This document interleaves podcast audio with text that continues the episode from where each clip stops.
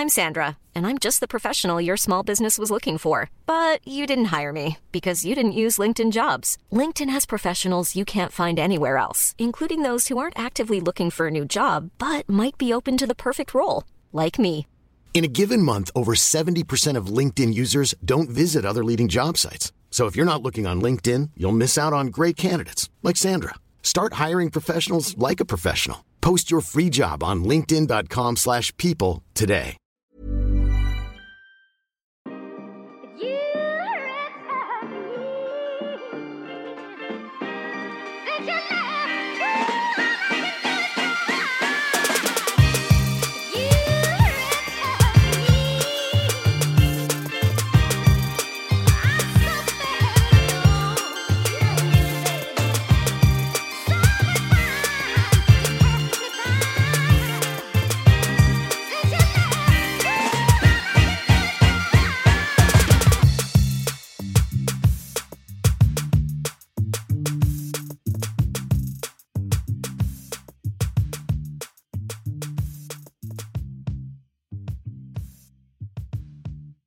Hallå och välkomna i, till Okristat podcast. Med mig Asabia. Och med mig Opokwa. Och idag har vi en gäst med oss. Vill du presentera dig själv kanske, right off the bat? Sure thing. Så jag är Anna, eh, också känd som Anna the spiritual midwife, going midwitch. Och eh, jag är utbildad barnmorska från Australien, um, woman work facilitator, yoga Men du är född i Sverige va? Yes, Eller? jag är svensk 100%. Men jag har bott från och till i Australien i 15 år. Mm. Um, så det är som ett andra hem. Liksom. Mm. Och nu bor du här. Nu bor jag här. Um, Och så får man väl se vad livet tar dig. Ah. Eller Du känns ju som en sån. Ja, jag har varit otroligt nomadisk Ja, hela mitt liv. Nomad. Alltså, jag, tills jag hamnade i Byron Bay, där jag då blev utbildad barnmorska. Byron Bay, det Ehm. påminner mig bara om den här nya serien som, som är på Netflix. Och det är bara massa influencers som åker till Byron Bay. Jaha. För att det är Ja. så jävla vackert och coolt. Det är vackert och coolt och eh, framförallt så, alltså, jag har också sett den och den Ja. är ju rolig. Och det, det är hemma faktiskt. Det känns helt som de är ju där jag Det har ser gått. så vackert ut. Det är så fantastiskt vackert. Det som är så häftigt med Byron Bay eh, och varför, det är som alla bra ställen blir sen liksom överpopulerade och Ja, eh, rika människor ja, kommer och, liksom, och influencers. Alltså det är en gammal hippiekoloni. Alltså där, och det är fortfarande uppe i liksom, hela Byron Shire, alltså kommunen, Ja. ehm, är som ett hub för konstnärer, alternativa Ja, människor, de som vill leva mer naturligt, som 25 procent föder hemma där. Mm. Eh, resten, nästan alla, föder på birth center, vilket är egentligen bara ett hemma away from home. Liksom. Och några få föder på sjukhuset som ligger eh, typ en timme därifrån. Mm. Men alltså det är en eh, unik plats i världen. Eh, sen så, den serien är ju lite skruvad, det är inte verkligen inte typ Nej, det, den typen av människor. Bara, men det, de finns, absolut. Och de har kommit, rullat in sen covid, typ 2020, började rulla in fler och fler. Eh, Okej. från Melbourne och Sydney. Eh, och så. Så, så är det. Roligt ändå. För jag har aldrig hört talas om Byron Bay förut. Och nu när du sa det så bara, "Mm, jag vet ändå någonting om Byron Bay. Ja, om man kollar på Netflix så tror man det. Det som är spännande, det är liksom, Byron är en plats eh, um, för healing. Så indigenous peoples av Australia, de vallfärdades till det här området, Byron Bay, eh, för healing, också för att eh, hitta en ny partner och liksom, liksom olika tribes träffades för att, någon gång per år och det var en plats man kom för att läka. Det finns fantastiska tea tree lakes där kvinnor har fött barn, där fortfarande som vissa kvinnor väljer att föda barn i vattnet där. Ehm, det är en otroligt spirituell plats. Hela Byron Bay ligger på kristall ehm, ground. Så det är väldigt potent eh, plats att vara och, och bara enormt vackert. Gud, Härligt. härligt. Det är, alltså, Australien är ju ett jättestort land, det måste ju vara stor skillnad. Men eh, om du skulle ändå försöka hårdra lite så här, skillnaden mellan förlossningsvård, eftervård, Australien, Sverige. Vad skulle du säga? Eh, som sagt, det skiljer sig väl. Men Ja, Wow. Det är så olika och det är det ju i varje land. ja. ja visst. Ehm, i det som skiljer Sverige mot de flesta andra länder i världen är ju att det finns alternativ för kvinnor. Ehm, så i Australien kan du välja allt från att du går helt privat med en egen obstetrician, alltså förlossningsläkare, ehm, privat sjukhus. Du kan välja att gå ehm, privat med hemmabarnmorska. Du kan välja att gå privat på a birth center eh, som är då privat ägt av barnmorskor och lätt. Allt det här bekostar man själv. Mm. Alternativt så kan du också välja att gå genom the publicly funded system, som också då är att du väljer att antingen gå in på sjukhus, det här är det som är som Sverige, det enda valet i Sverige det är det här. Och det är att man går in till sjukhuset i då vad som kallas för fragmented model of care, där man går in och möter då ehm, olika barnmorskor, eh, eventuellt om du är klassad som högrisk, vilket jättemånga människor gör idag. Ehm, då kanske du också möter en obstetrician emellanåt, eller en då förlossningsläkare, eller om du har säg, ehm, diabetes eller något sånt där. Du kanske möter en eh, som jobbar med det, diabetisk eh, consultation och så vidare. Ehm, men allting är fragmented, så det är olika varje gång du kommer in. Och sen går du in till sjukhuset och föder, då går du in på skift, eh, där det finns då skiftarbetare, barnmorskor, läkare. ehm, och föder barn med vem det nu är som är på skift. Alternativt så finns det också publicly funded, alltså statligt subventionerat, alltså gratis, både birth centers och hemmaförlossningsprogram som går genom både sjukhus och birth centers. Okej, så Så man gratis möta vissa kriterier? Eller? Jätteolika alternativ. Ja, så att ehm, om du går igenom the publicly funded, eh, hemmafödsel, birth center birth eller alternativt går in på sjukhus, då ska du möta lågriskkriterier.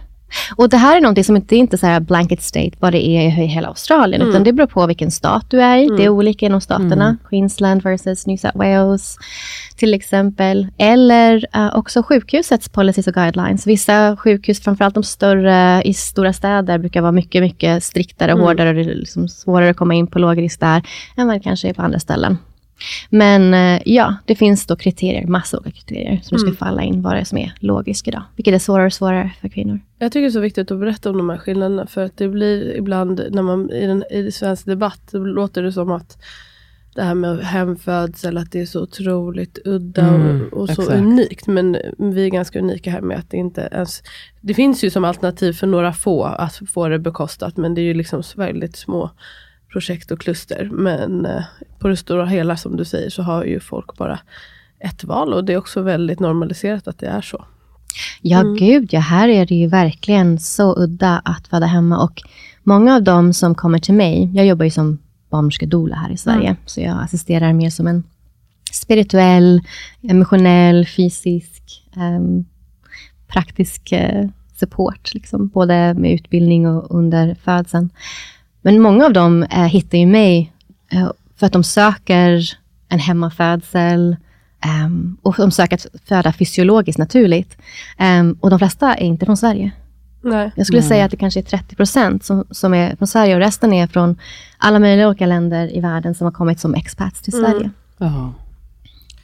För de är, där är det liksom, i andra länder är det så här, det är bara variation of normal. Det är bara en annan, liksom, är man utbildad faktiskt i andra länder, då vet man om att det är säkrare på många sätt och vis att föda antingen på birth center eller hemma som lågriskkvinna, som någon som har naturlig, normal uh, föds, ehm, pregnancy, graviditet.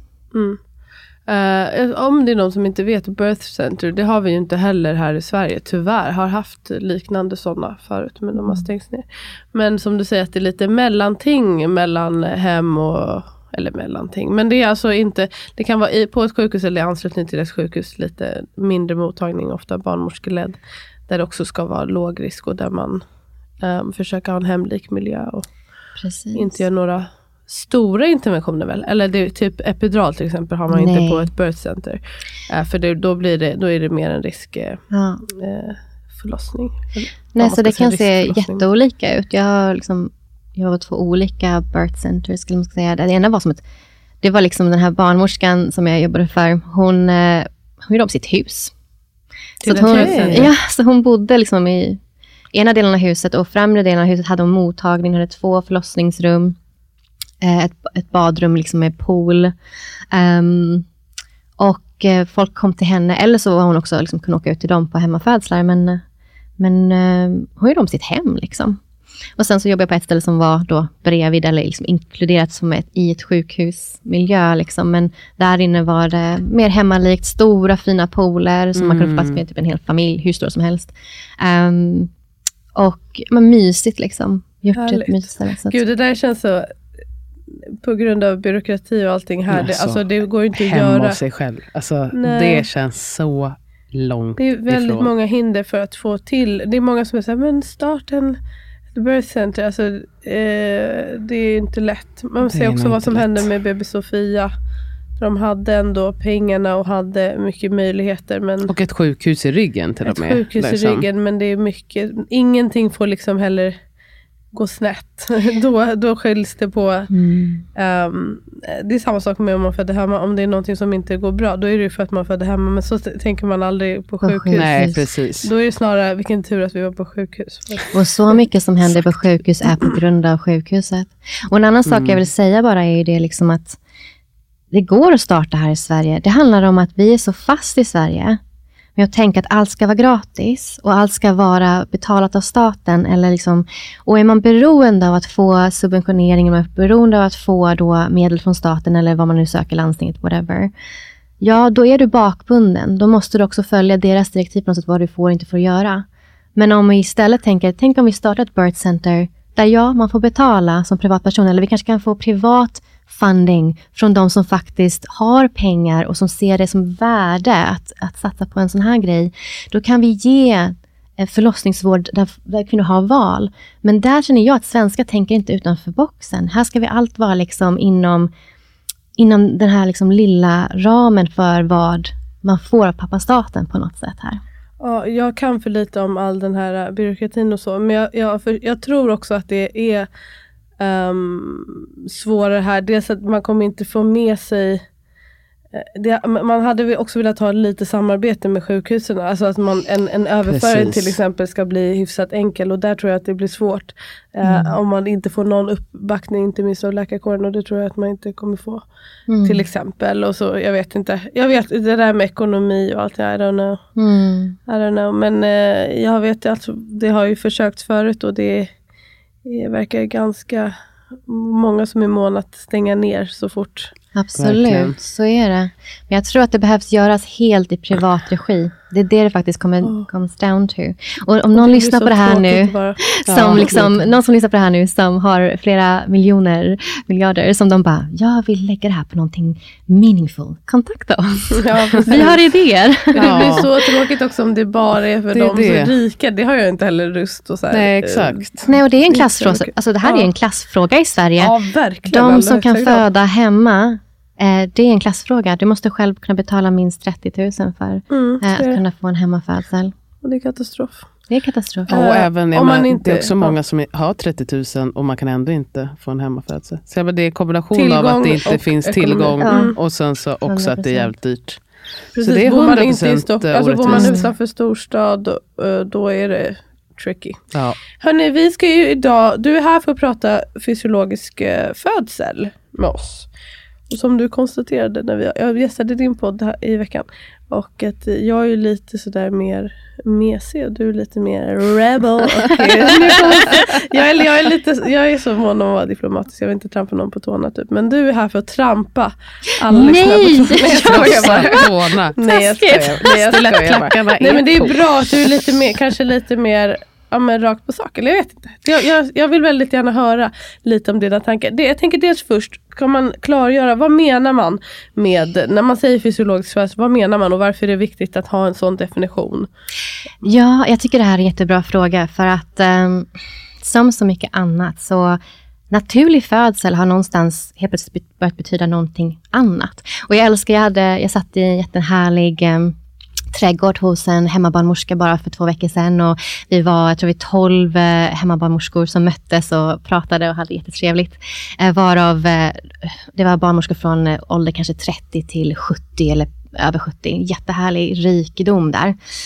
Och en av de här fantastiska gamla jordemodrarna, mödrarna, kanske heter svenska. Mm.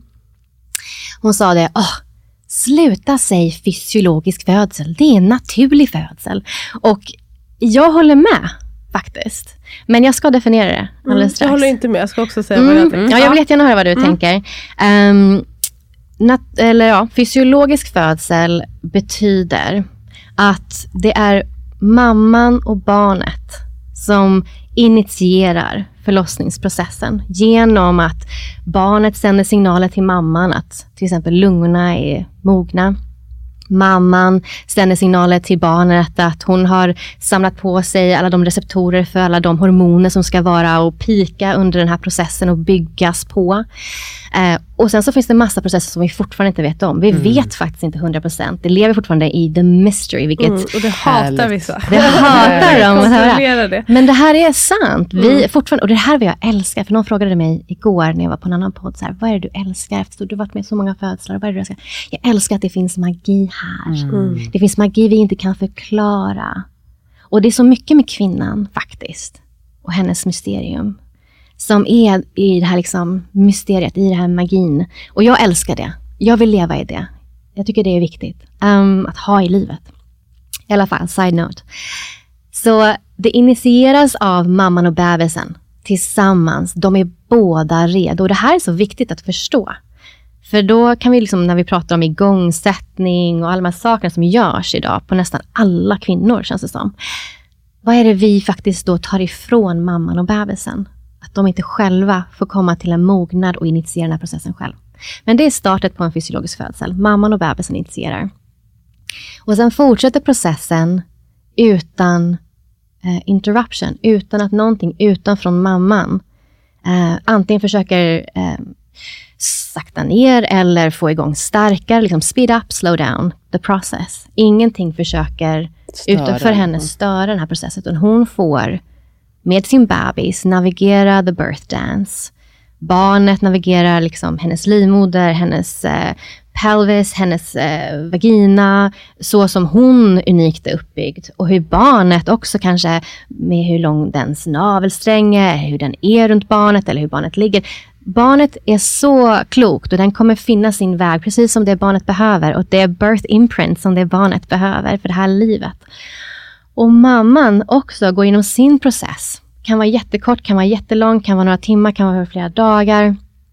För hur hon ska gå igenom, inte bara den fysiska processen, men också emotionellt, mentalt, spirituellt, kulturellt. Alltså vi har så många olika lager som människor. Vi är inte bara fysiska varelser som ska föda och så här funkar mekaniken. Så som faktiskt sjukhusmiljön ser på den födande kroppen. Utan hon går igenom lager. Så många kvinnor behöver möta delar av sig själv.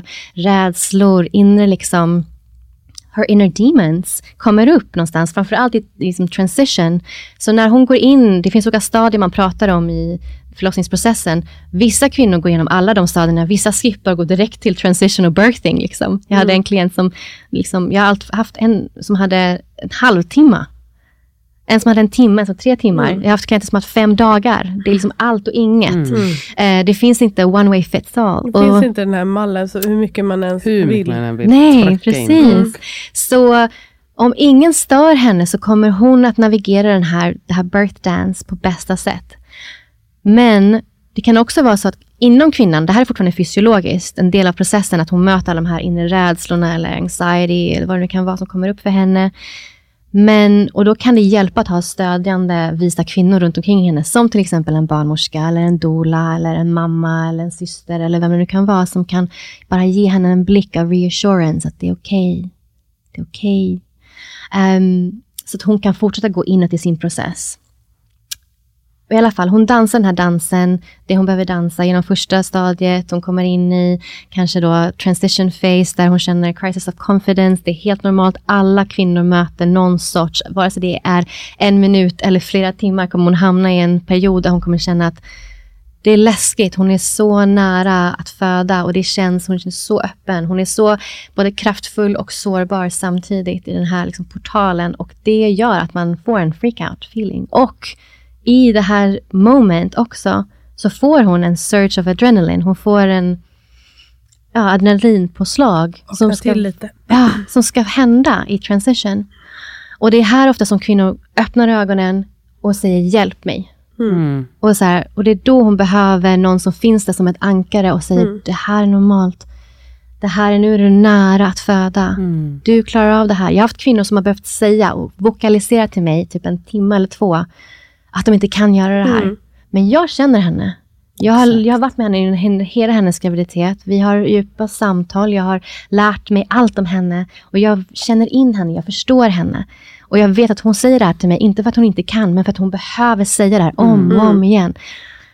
Alltså, det är den här perioden som kvinnor bara säger de konstiga sakerna som är helt fantastiska, som behöver komma ut. För en kvinna är inte rationell i det här tillståndet. Hon är djupt i sin liksom altered state of consciousness, i liminality.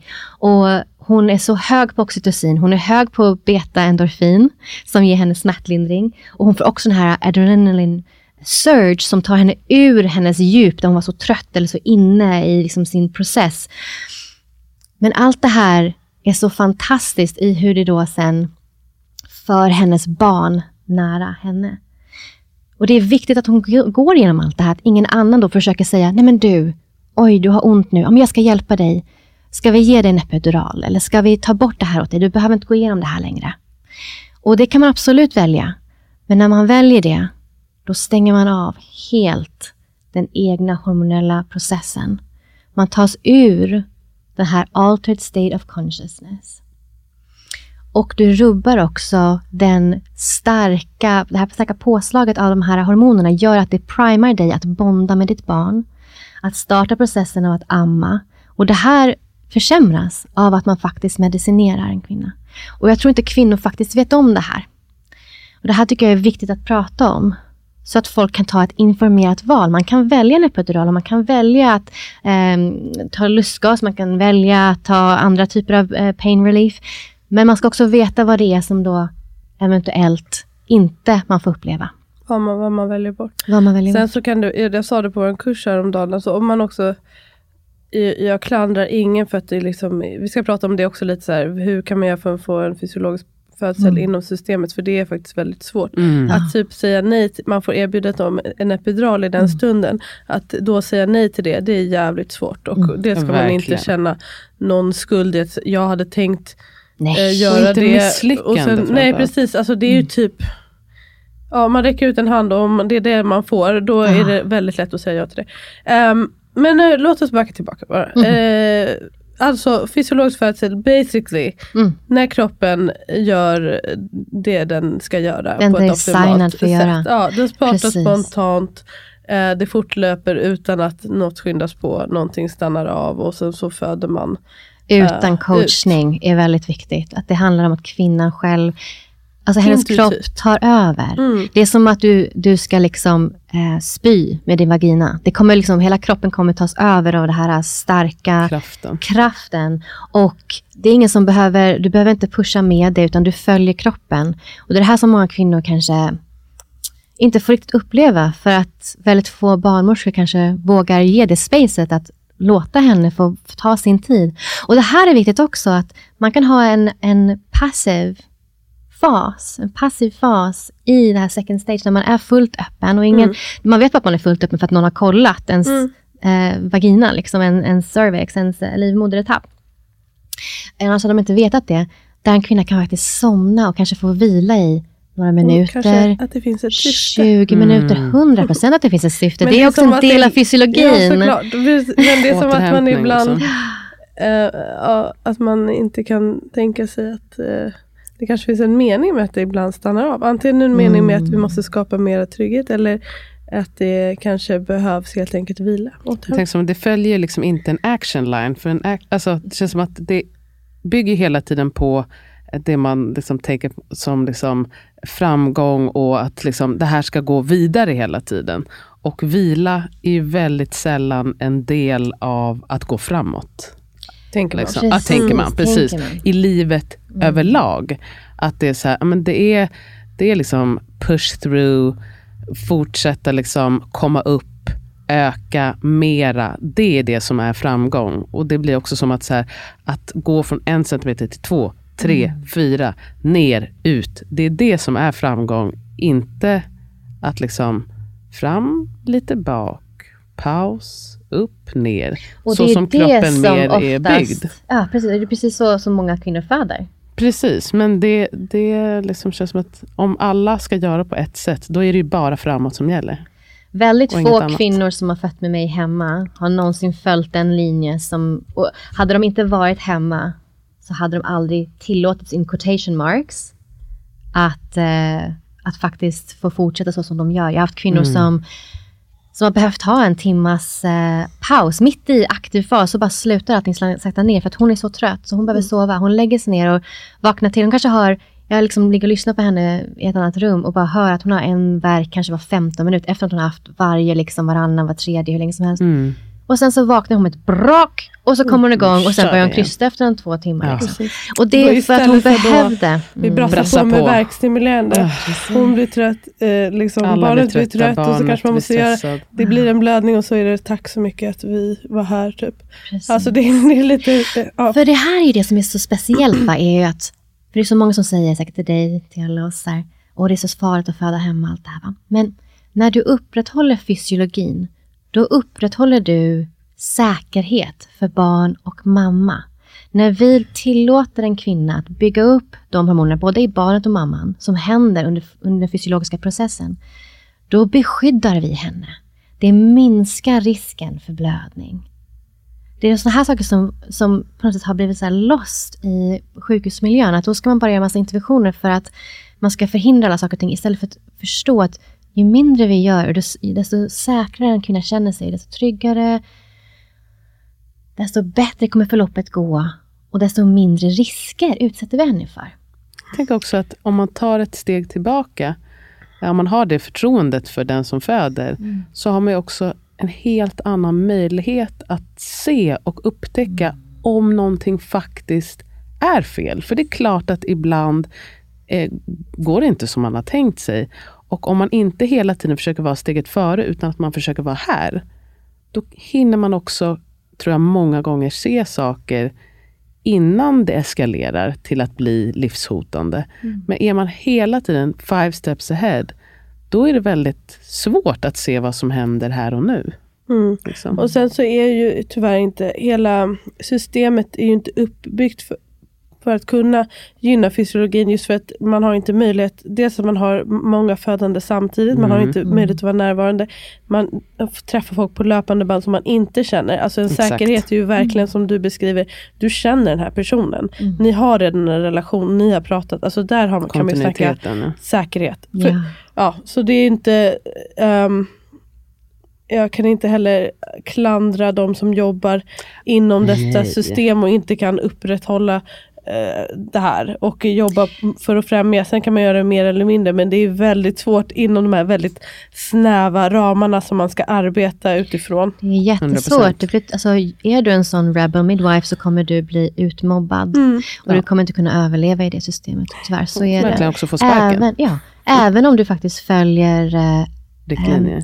Och evidensbaserad vård. Det är Ah. det faktiskt. De här barnmorskorna som är de rebelliska är ju bara de som faktiskt vet om evidensen och följer det och gör allt för woman-centered choices and care Mm. and informed consent.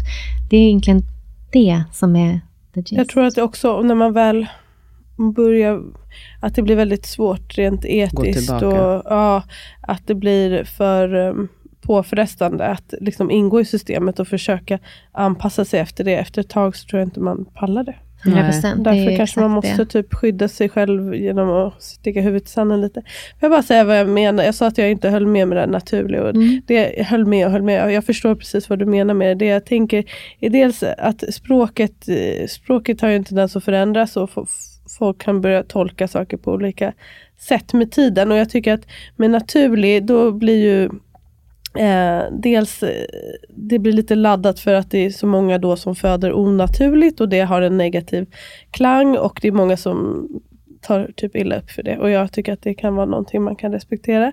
Eh, sen så gör jag väl den stora skillnaden just när jag pratar om hemfödsel och jag försöker förklara det väldigt basala med så här Nej, jag säger inte att det passar alla att föda hemma eller att det är säkraste alternativet för alla. Där tycker jag fysiologisk födsel blir väldigt tydligt för det jag menar då är dels allt det du sa, det startar spontant, det fortlöper utan hinder och utan eh, påskyndning men också att det är eh, eh, friskt och mm, normalt. Det är inte några eh, sjukligheter eller skada. Och jag tänker mig att eh, natur, i naturen finns också sjukdom Sjuklighet. och skada och död. Och, då, och det är lite olika saker. Det kan vara både ja, liksom, sjukdom och död är också en del av det naturliga.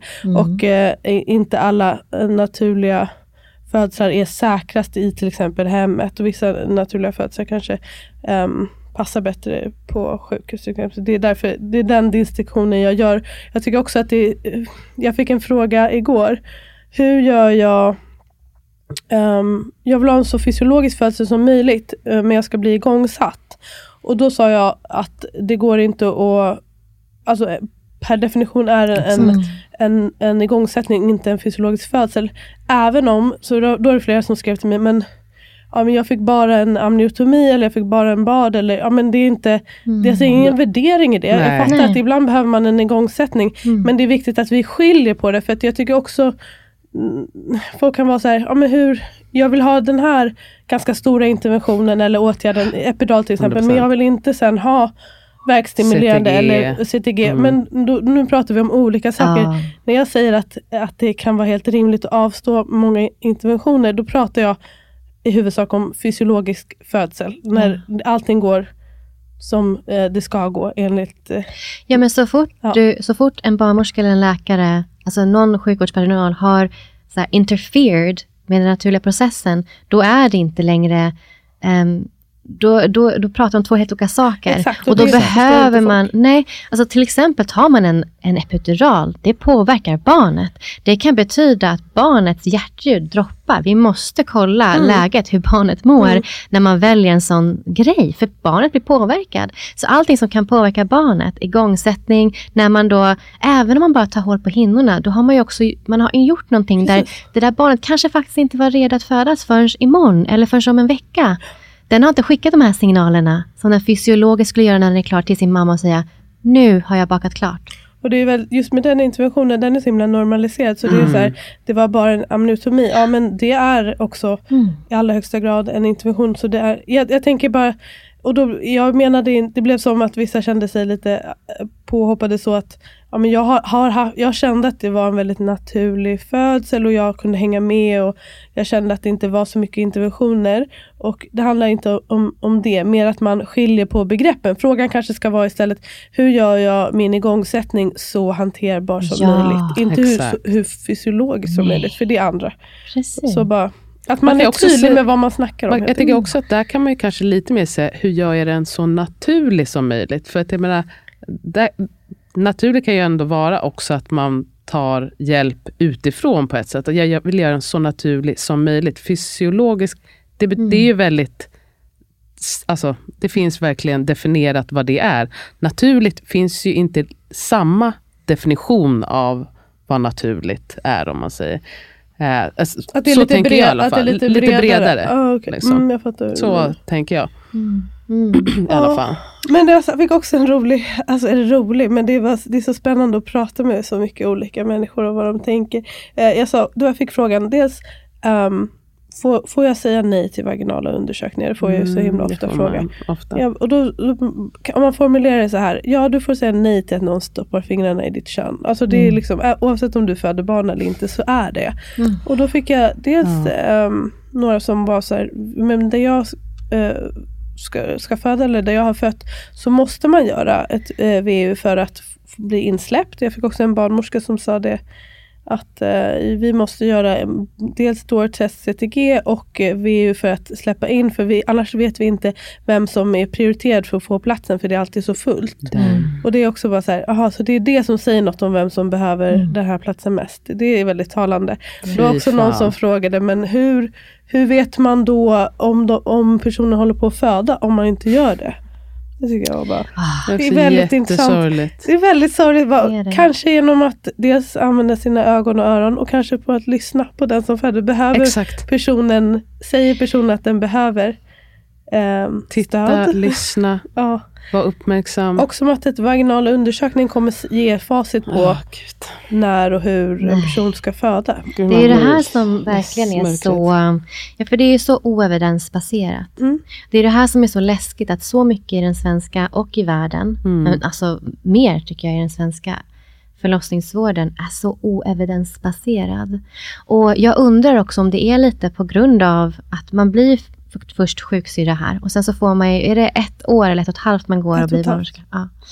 Och jag pratade med den härliga barnmorskan Märta Mm. eh, som också skapar jättefin opinion här runt i Sverige. Och, och hon ser ju verkligen att hon blev en obstetrisk sjuksyster. Mm. Eh, och att inte först, hon gick ut själv och, och liksom fick se hemmafödslar och faktiskt då, för hemma är det ju fysiologiskt. Så går det bra hemma, då är det fysiologiskt hela vägen.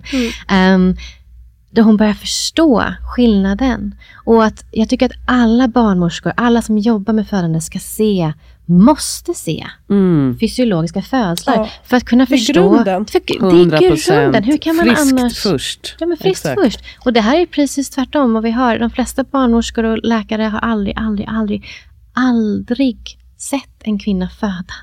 Naturligt, fysiologiskt. Mm. Jag tänker att även, även om man kommer till sjukhus och det inte blir några interventioner, bara det faktum att Ja. man har behövt åka, att man har varit hemma med oron, inte i ett par timmar, ofta i flera veckor om Kommer jag få komma in? Kommer de säga ja, nej, kommer jag behöva åka hem? Bara det har ju skapat en stressreaktion innan saker och ting ens har kommit igång. Eh, plus att sen ser man där, alltså det behöver inte vara något dåligt, jag vill bara säga det, men också att det kom okända människor, en okänd plats. Folk, man vet inte vem som kommer komma in och ut genom dörren.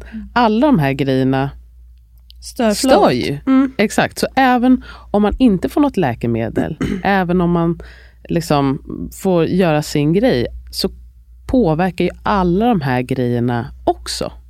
Ja, och sen framförallt någonting som de flesta inte ens reflekterar över är att när en kvinna föder barn så är hon så extremt, extremt känslig. Alltså hon Mm, känner av mottaglig. absolut alla i det rummet och även utanför rummet. Mm. Och så måste man tänka att de flesta som jobbar på förlossningsvården ser endast patogulagur... blå, Svenska ordet. Patogalisering. Nej. Patologi. Ja, så är det på Mm, svenska. Mm. Pathologizing på Mm. engelska. Jag har svårt att översätta ibland. Av det födande. Eh, den födande kvinnan. Vilket betyder att hon kommer in med de glasögonen. Hon kommer in med den länsen. Och även läkarna gör det. Och då också det, det är det de för in till det rummet. Och ofta så har man också bagage av att man har sett mycket som har gått fel, liksom in quotation marks. Så man kanske också kommer in med lite anxiety, lite rädsla, lite så här, hur ska det gå den här gången? Ehm, Många också som jobbar är förlossningsrädsla, alltså mer eller mindre skulle jag säga. Sen så är det ju olika eh, såklart. Det är vissa som är mer eller mindre, men just det här som du säger att man sett så mycket negativt. Jag tänker också så hur, sätter sig. det känns ganska självklart att man är rädd. För jag menar om, om, om man aldrig får se, eller om man så otroligt sällan får se när det alltså bara trygghet, om, om det hela tiden är liksom att saker och ting kan hända, det är klart att man går in med de glasögonen. Jag menar, det är liksom verkligen, det, det, liksom, man klandrar ju inte heller de som jobbar på sjukhus. Att det, man har ju också flera som är sjuka och eh, det är också så, så mycket av kulturen är. Och får man aldrig en chans att se någonting ostört, då har man inte heller någonting att jämföra med. Det är därför man tänker att det skulle vara rimligt att alla fick börja med att se, så här kan det vara, helt friskt. Vi lär oss det och sen får vi lära oss, okej, om det inte går så här, om det händer någonting på vägen, vad gör vi då? Ja, för jag tycker också det, det är väl det optimala är om man skulle kunna jobba hela spektrat. Alltså inte bara vara insnöad på en Nej. del. Men jag vet, jag tror att det, i alla fall i delar av Holland gör man som du säger, att, att man får börja med hemfödsel tillsammans med erfaren eh, Mm. barnmorska och sen är man på sjukhus. Vilket jag tycker är, Mm. rimligt. En rimlig ingång. Jag tänkte på det här du sa med det kan vi ta en annan gång och, om vi pratar latensfas igen. Men det blir så lurigt. ehm, det här med, med de här blandade budskapen från vården just i det tidiga skedet. Att man eh, dels har fått lära sig att det här sjukhuset är ju där du måste vara för att vara trygg och säker. Mm. Men du får inte komma in här Nej, inte för Tills- tidigt. okej. tills vi bedömer att du är Mm. igång. Det är också så här att verkligen så här, ta bort allting i, om, kring intuition och vad jag säger och vad jag behöver. Ehm, men också att det blir så blandade eh, mixed messages. Jag pratade med en annan barnmorska som sa det att ibland så, måste vi, så gör vi ju det också av välvilja. För vi vet, kommer du hit för tidigt då Ja. vet vi rent evidensbaserat att det kommer bli fler interventioner och det är en risk för dig. Mm. Ehm, så man försöker skydda eh, på ett sätt från vården. Men sen får du inte vara hemma för länge för det är farligt. Alltså det blir så himla Det, jävligt det blir väldigt alltså. svårt att navigera i och väldigt svårt då att känna sig man har fått höra det här är min trygga plats men jag får inte vara på min trygga plats. Det är Exakt. jävligt svårt alltså. Och det är det viktigaste i vad som kallas latens eller första stadiet, där innan man väl kommer igång i aktiv fas. Ehm, det är den här tiden man ska organisera sig själv. Liksom. Man ska gå in i the birthing bubble och det kan man inte göra om man inte är på sin säkra plats. Mm. Och sen så är det inte så att det är inte alla kvinnor som egentligen Alltså jag skulle säga de flesta kvinnor egentligen in their subconscious, their primal birthing body är inte säkrast på sjukhus. Men vi tror logiskt att vi är där och sen så måste vi vara där i Sverige för att vi har inget val om man inte då har pengar och väljer att föda hemma. Ehm, så vi är liksom i den här limboland då där man inte riktigt kan komma igång kanske i aktiv, aktiv fas. Det kanske gör så att kvinnor går i latensfasen mycket längre än vad de borde göra för att de har ångest. Mm. Och de är rädda. Kommer jag få komma in? Ska de säga ja? Ska de säga nej? Den här stressen gör att din kropp inte kan komma igång. Precis. Och det är det som är så spännande med din historia som du talade om då på min Ja, podd. kände det så tydligt. det Så tydlig skillnaden. Så om någon vill höra den så är det The Lyssna, Natural jag har Birth berättat den Podcast. på Ja. olika ställen, jag berättade den igen och jag tyckte det är verkligen det hade varit så, så spännande om man hade kunnat göra liksom Sliding doors. Alltså, Mm. bara så här, hur hade det blivit? Men just då också, inför den födseln, jag ville ju inte heller föda hemma. Så om, då var inte heller hemmet, alltså Mm. Eh, jag kände att det är på sjukhus jag ska vara. Det är där jag planerar att föda, det är där jag känner mig trygg nu och då behöver jag vara där. Ja. Och var, då var ju snarare hemmet att jag inte, att, som du säger, jag kunde Ja. inte slappna av helt. För jag vet också att jag ska behöva resa och behöva prata och svara på jättemånga frågor. Exakt. Alltså med allt som man vet nu. Bara det här med att, så här, att jag ska möta nya människor, svara på massa frågor om när saker skedde och när började det här och hur känns det här. Snacka om att komma ur sin, um, sitt så här djupt avslappnande, lite hypnotiska Det är tillstånd. liksom, det, för mig är det så, det är så, jag förstår inte hur intelligenta människor, för det är så många intelligenta människor inom förlossningsvården, och hela systemet, hur, hur det kan fortsätta se ut så här när allting, absolut allt med förlossningsvården är emot fysiologin av den födande kvinnan. Man, jag tänker att det är lätt att försvara när man inte har något förtroende för kroppen. Eller kvinnan. Exakt. Alltså, man har inget förtroende Mm. för liksom, kompetensen som finns inom den som föder. Och man känner att det, vi gör alla en tjänst genom att rädda alla Ja. från det här bristfälliga Man tänker, det är ju välmenande att man Ja, tänker att ja. vi kontrollerar, vi hjälper genom att göra. Och att göra är att ja, men, intervene på olika sätt. Eh, men det, det är ju väldigt intressant att man nu har jag ingen erfarenhet av djur alls eller någonting. Men för jag har förstått att man verkar ha väldigt stor förståelse för det här i, när det gäller djurvärlden. liksom, och andra däggdjur, men bönder och så vidare. Ja. Alltså att det, det skulle inte komma på frågan att komma, flytta på dem då. Eller att ens Eller det- störa dem heller. Störa dem, ta bort, ta i barnet efter, när, eller barnet, det, kalven eller vad det är. liksom ta, att separera för då vet man att då, då kommer det anknytningen bli skev. Man, man är så noga med det där, vad jag, vad jag har hört. Och att man res- jag tänker också att man förstår att alltså, eh, den som har fött kommer också att agera hotfullt om du försöker komma nära barnet. Mm. Att det är självklart, den kan ta hand om sitt barn och sig själv bäst i det här skedet. Mm. Det förtroendet har man ju, för andra helt och hållet, och- ja. Ja. men vi men tydligen inte är... människor. Nej, nej, Och nej, en sak som de har gjort, och det är ganska hemskt egentligen, men de har gjort så här tester, jag kommer inte ihåg vad alla djur de har gjort det på, men det är många olika sorters djur. Jag tror bland annat var det liksom om det var en schimpans eller gorilla eller något sånt där som ändå är ganska nära oss. Att de gjorde kejsarsnitt. Mm. Och sen så fick inte mamman träffa barnet kanske på ett Mm. halvt dygn eller ett dygn. Och när de gav tillbaka barnet så var det helt ingen connection, Jag såg ingen en bonding. jättefin reel på en, en som faktiskt blev Mm. tog, tog kontakt igen. Och det är såklart det finns sådana fall också. Men, Ja. men för Men många visar- djur är ju sådär. Ja. Att ta, separerar man, då rejectar De vet ju också inte heller, alltså de, bara, de har gått vidare. Alltså som så här kaniner som, Mm. om man flyttar på dem, att de bara, nej de går inte ens och letar. Men det, också här är lite mer viktiga saker om, liksom hur vi, om när vi gör kejsarsnitt, hur gör vi kejsarsnitt, vad är eftervården? Ehm, där så brister det fortfarande jättemycket tycker jag, att man separerar mamma och bebis för mycket. Till och med Mm. att barnet kan finnas på en annan avdelning, om det, den till exempel är då på NICU eller, eller Special Care Nursery, till och med ibland olika sjukhus. Eh, alltså sån här, att man inte... Mm. Att man inte jobbar allt man kan Allt. för, Exakt, för alltså, nollseparation. Ja, Noll separation. nu, vissa börjar ju eh, få det tankesättet. Men det ska ju vara också det man verkligen, verkligen jobbar för. Att se att det här är inte bara någon så här lyx utan det handlar om, det handlar om ett helt liv. Föräldraskap, Ett ett, liv. ett, band mellan ett barn och en förälder. Och du vet. Och Ja. det är, liksom, det är så viktigt också, alltså både för mamman såklart, men för barnets transition till livet här på jorden. Att bli separerad från mamman, det är liksom livsfarligt. Och det är så mycket som händer. Hjärnaktiviteten, neurologiskt, på så många olika plan. När vi separerar mamma och bebis. Även den man kan tycka triviala, men det är det inte. I Sverige så är det så här, om ditt barn föds och ser att den inte till exempel andas direkt. Eh, och man säger, ja men vi behöver hjälpa den här bebisen. För det första så klipper man livlinan, vilket är eh, navelsträngen. Om den pulserar, då är det här barnet fortfarande, den har tid.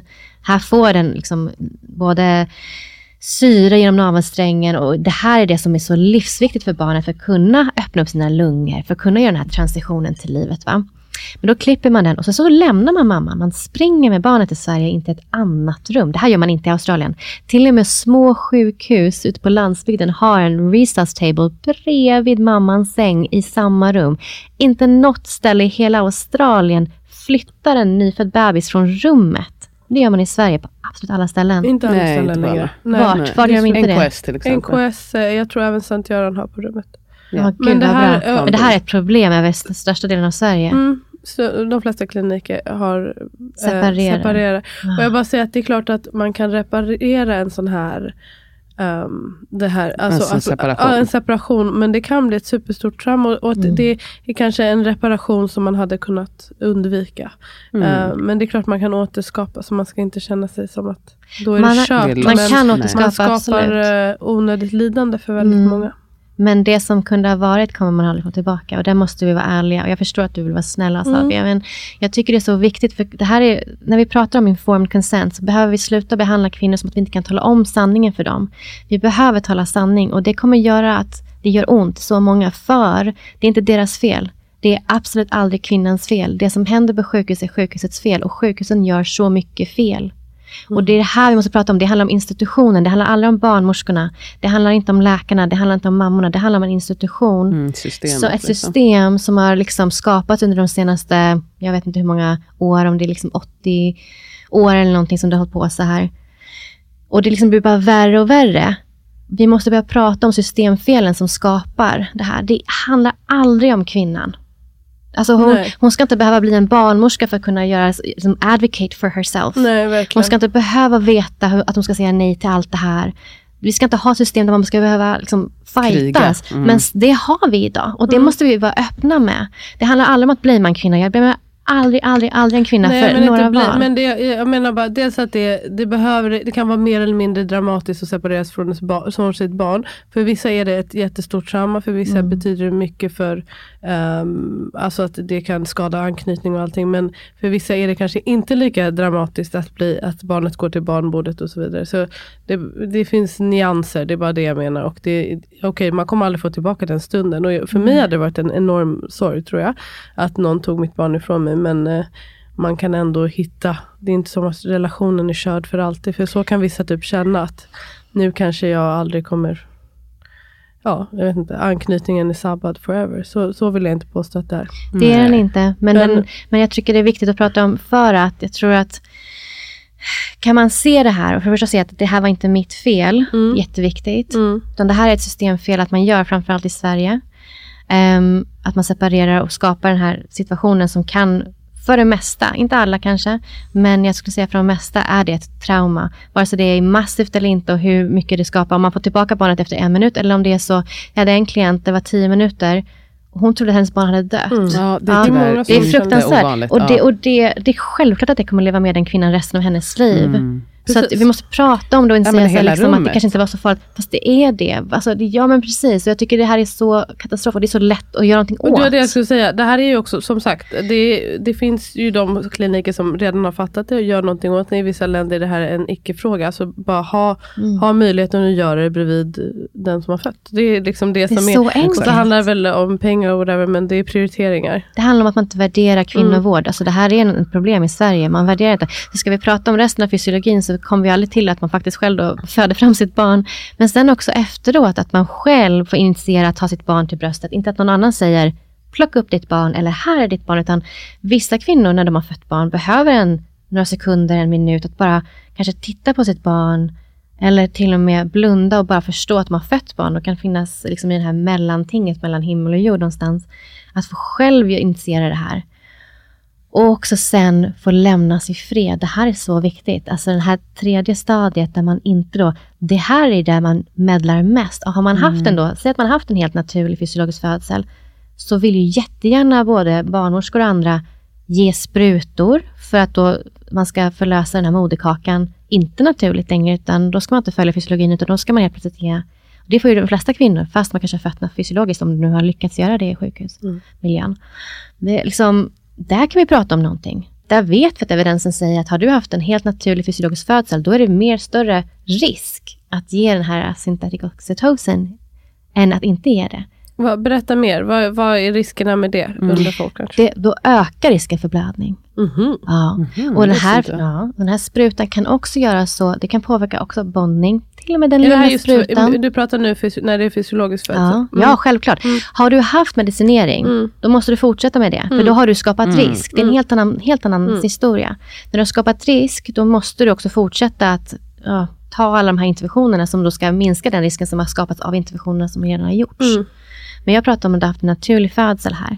Men det här är jättevanligt även hemma och hemfödslar. Så det är viktigt att förstå att det är också en intervention som händer. Det här är fortfarande en del av fysiologin. Det här är en av de viktigaste delarna. När både mamma går från gravid till icke-gravid och bebisen går från intrauterine life till extrauterine life. Så Och det är också så en, en väldigt, ja och det är en så, det, det är en kritisk eh, stund just att det är blödningsrisken och allting och då, då tänker jag att det säkraste är just att ta ett steg tillbaka. För att skapa optimal liksom, egen oxytocin. Inte vara där och alltså att hålla på och pilla och sånt. Då känner jag bara, nu skapar vi, då blir jag nojig för att det ska bli blödning eller liknande. Eh, Men det, det är väldigt hands-on tänk. Och det handlar väl just om att om man är så ovan, man har sällan fysiologiska födslar och man har belägg för att man behöver vara lite mer hands-on. Då är det svårt kanske att se då, eller lita på att det går att göra på ett annat sätt. Ska vi avsluta? Ja, jag får göra det. Det var så trevligt. Har du någon sista tanke? Har du några, något sista du vill lämna lyssnarna med? Antingen om dig själv eller också om, om det. Vi har ju många gravida som lyssnar. Har du några visa ord till dem? Ja, och det är att du har, du har liksom lyckats med miraklet att bli gravid. Det är du som har skapat det här livet inom dig. Du är designad att föda ditt barn. Naturen är inte oklok. Den har liksom fine-tuned i miljontals år. Du kan föda ditt barn. Det är dags att claima det. För det som kvinnor inte vet, som ingen pratar om, det är ju det här fantastiska som naturen har skapat, är att ja, de flesta kommer känna smärta av de här starka eh, contractions som kommer. Men du har också din egna liksom, drogfabrik inom dig. Du har egna opiater, du har beta endorphins som kommer också öka i takt med att det blir starkare sensationer. Om du kan luta dig in i det, du kan tillåta det, du kan falla in i de här starka sensationerna, du tillåter det för att liksom komma över dig och du låter dig själv fullständigt gå in i det. Då kommer också det öka och öka och öka med smärtlindring i din kropp. Och när du väl föder ditt barn så kommer du få en sån peak av oxytocin som är den största orgasmen du någonsin har fått i ditt liv. Jag menar inte orgasm nere kanske i vaginan, men orgasm på det jag menar med oxytocinpåslag. Det är så kraftfullt. Och det här gör att kvinnor blir höga i flera dagar. Det är det här som kvinnor som jag jobbar med, som kanske haft först en medicinerad födsel, en, en sjukhusfödsel och sen föder fysiologiskt, säger Oh my God, alltså jag förstod inte vilken stor skillnad det var. Och det är det som inte folk vet. Och det är det jag vill säga.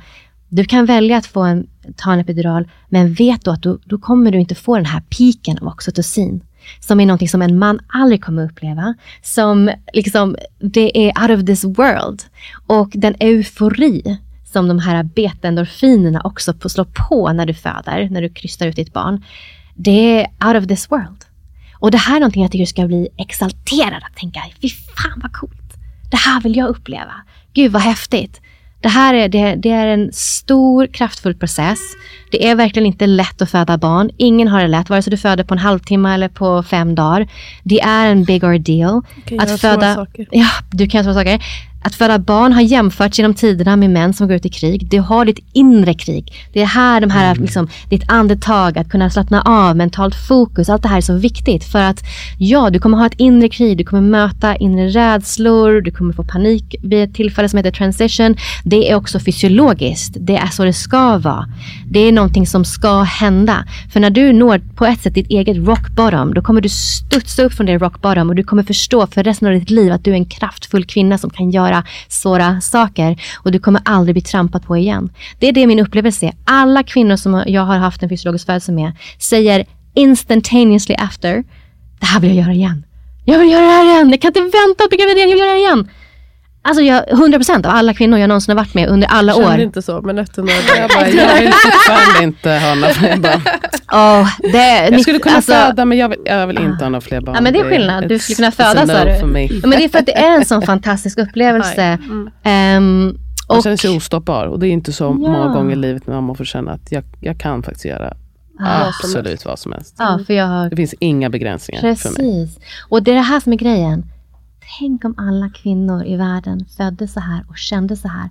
Vår värld skulle förändras mm. så här. För vi skulle ha så mycket kraftfulla kvinnor som skulle säga nej till hur vår värld ser ut. Men så många kvinnor i vårt, och det här måste vi prata om. Nu har jag inte tid, men en av tre kvinnor har förlossningstrauma i vårt system idag. En av tre, det är oförskämt. Det är katastrof och det säger någonting om det system vi föder i. Om man kollar jämfört med de kvinnor som föder fysiologiskt eller kanske hemma, det är inte samma statistik. Så jag vill att ni ska höra mig och det handlar inte om att man blamear någon. Det handlar om att vi alla har levt i illusionen om att institutionerna ska ta hand om oss. Framförallt i Sverige. Det är en väldigt stark kulturell sak i Sverige att sjukhus, institutioner, läkare tar hand om oss. Vi kan lämna över oss själva. Och det kan du göra. Och då får du en medikaliserad födsel där en av tre kvinnor har förlossningstrauma. Med det sagt. Och hej. Har du några sista ord? mm, nej, ska jag bara låta den här diskussionen ändå sink in. Det är mm. ändå mycket. Jag tycker att man pratar om det här i tid och otid. Men um, det, måste, också, det är så lätt att reagera så fort. Att man, jag håller inte med. Eller, det där, men sitta lite med saker. Vi kan eh, fortsätta diskussionen på okryssat.podcast på Instagram. Kanske prata vidare, se vad ni Perfekt. tänker om det hela. Om ni undrar något. Tack så jättemycket Anna att du kom hit och gästade. Ja, verkligen. Uppskattar det verkligen. Tack. Puss och kram. Puss och kram.